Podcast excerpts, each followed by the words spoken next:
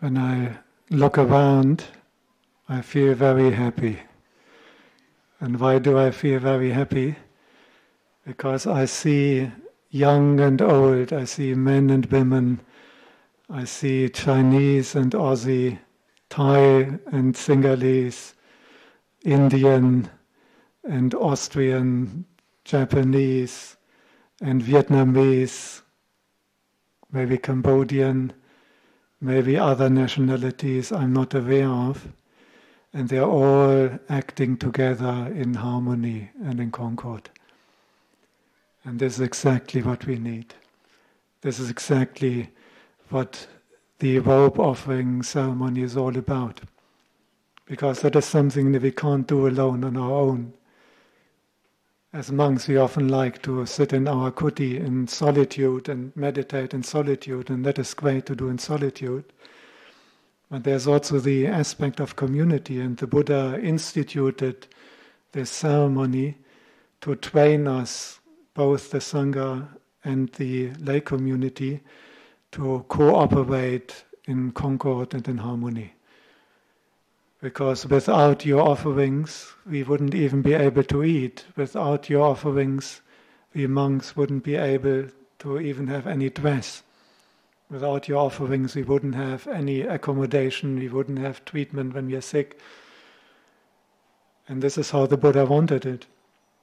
On the other hand, because we can't work for our money, we don't have to work for that, the monks have the opportunity to practice meditation, to study the Dhamma, to teach the Dhamma, to maintain the monastery, the physical infrastructure, but also the kind of mental infrastructure of the path leading to Nibbana.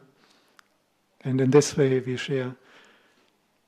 And the monks can share their understanding of the Dhamma which they have developed with those who wouldn't have as much time as the monks and nuns because they have to earn a living and live the life out there in this tough world.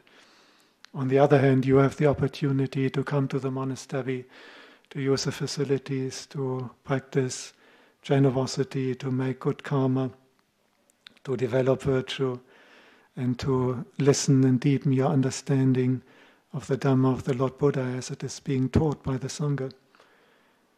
So it works only if we all operate together. And I'm not sure whether you have had a look what is going on in America right now. I think we can all agree what we need is more harmony.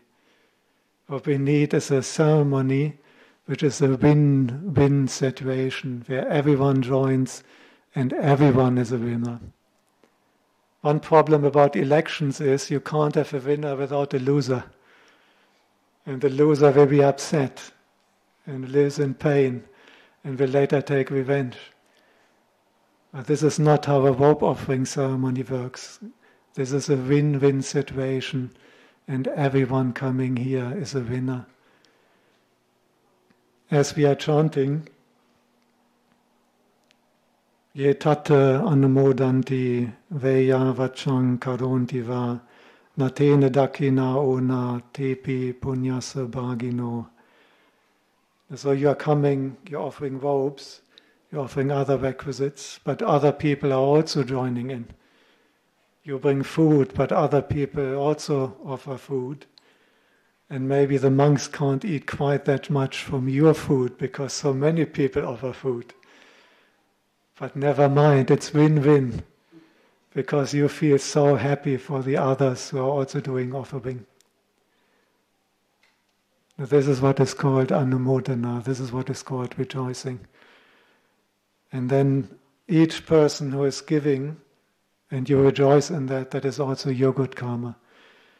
And if you have 100 people coming and making offerings, and you feel happy for all 100 of them, then you will have a hundred times the good karma of giving.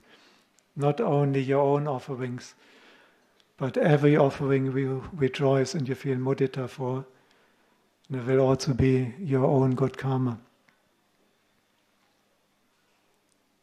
The one simile for that is a candle, like on the shrine. Imagine if I have a burning candle and your candle is not yet burning. And now I'm sharing the flame of the candle with everyone. Do I lose anything? Do I have anything less? No.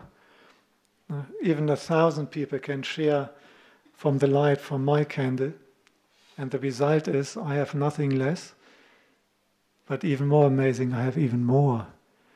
Because when a thousand candles are burning, we all have more light.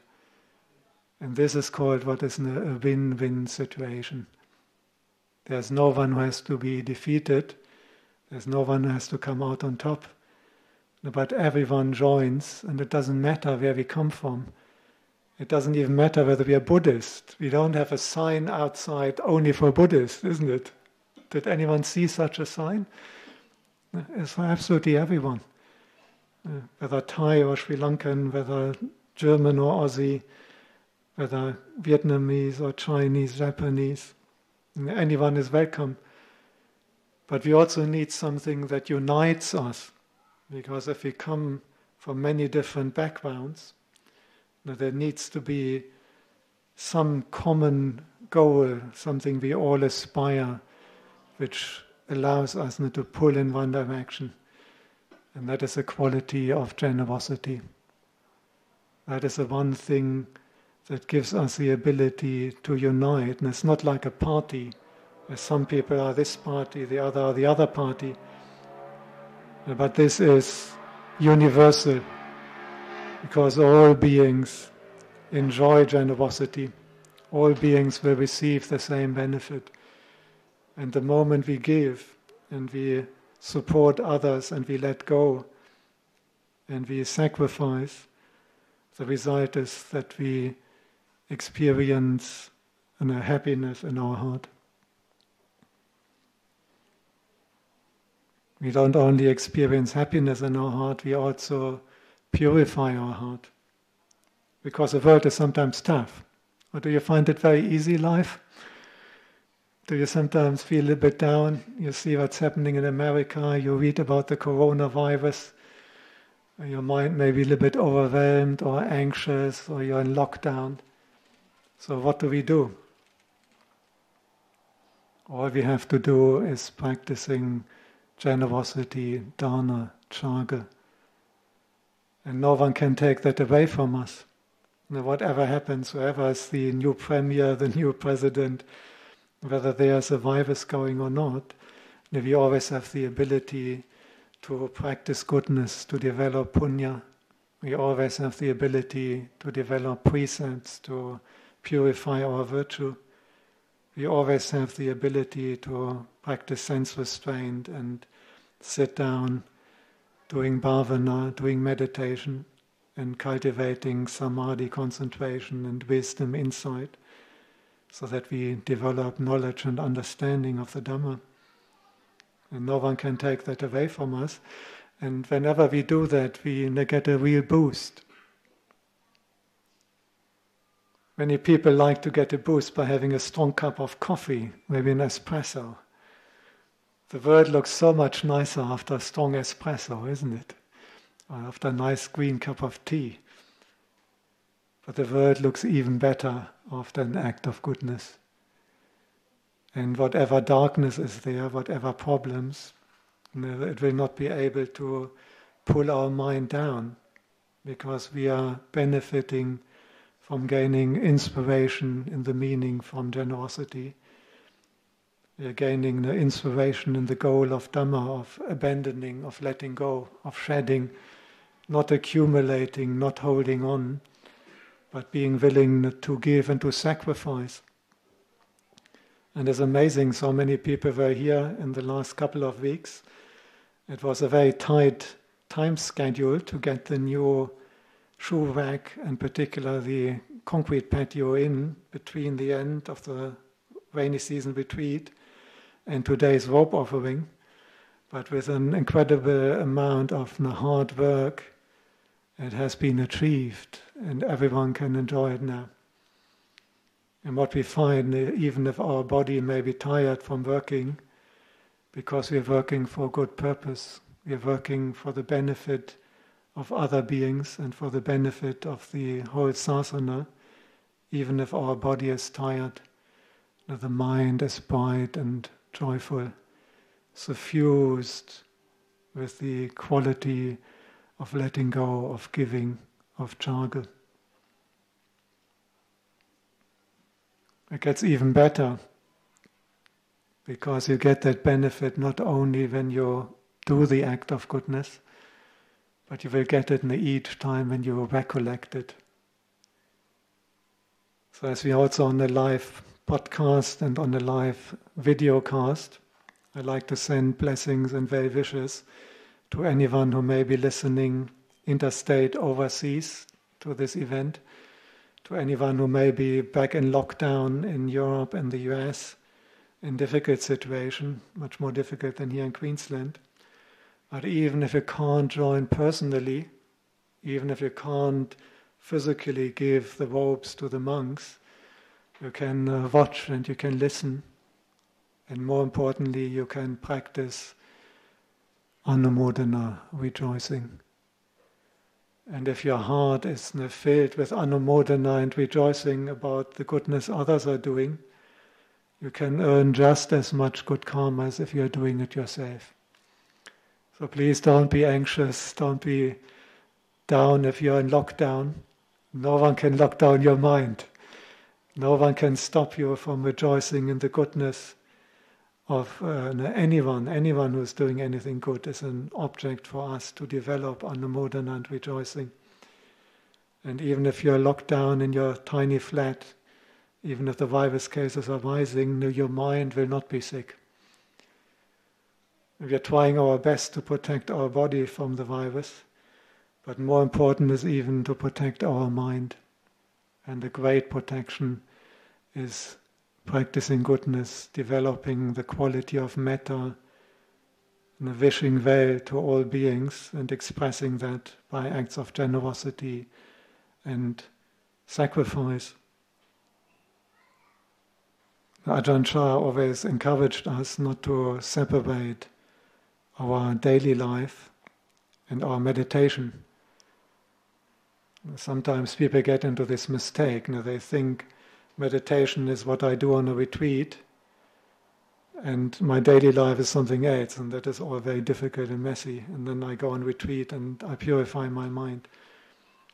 But the way Chah encouraged us to practice is that whatever we do becomes a meditation object and an opportunity to purify our heart.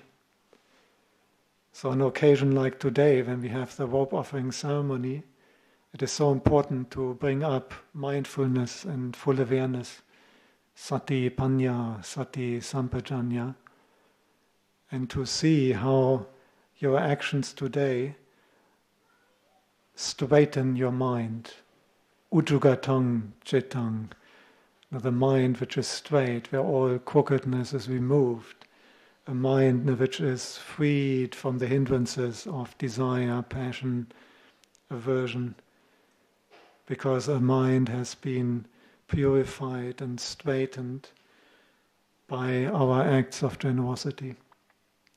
And it's a crucial that we observe that with mindfulness, how this thing is happening in our heart.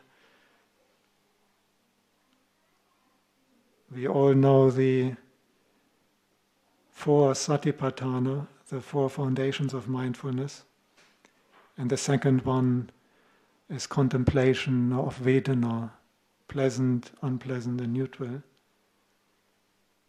But the Buddha also asked us to distinguish different kinds of pleasant feeling, different kinds of painful feeling, namely worldly pleasant feeling and spiritual pleasant feeling. And if you have a nice meal or a hot bath, it may feel very good, but this is just worldly. And we recognize that this doesn't really lead to development. But when we experience a pleasant feeling, when we experience happiness based on giving, based on dana and caga. This is what is called spiritual happiness. And when we feel that in our heart, we know this happiness we don't have to be afraid of. This is a happiness we want to deliberately develop.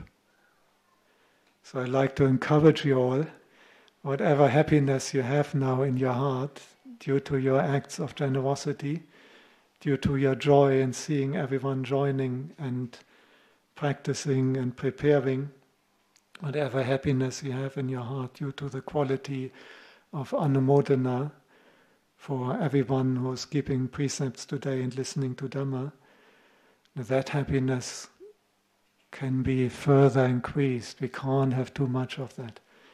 There's no danger in that happiness.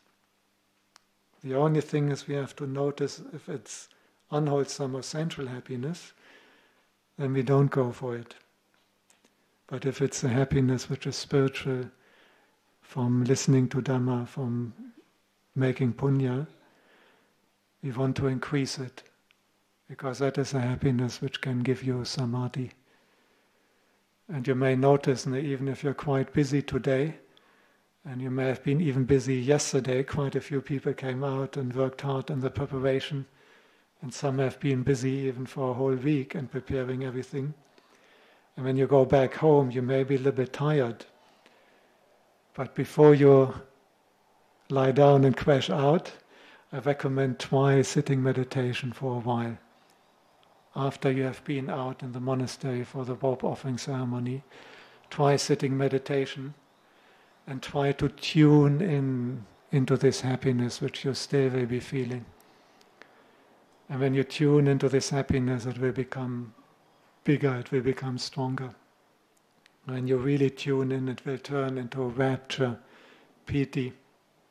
And when you're sitting there and you're meditating and you're remembering your goodness, and you remember the goodness of everyone, you bring up the quality of virtue, you bring up the, the quality of faith and confidence in the Buddha, and then the rapture you experience from that and will allow your body to be completely calm and tranquil.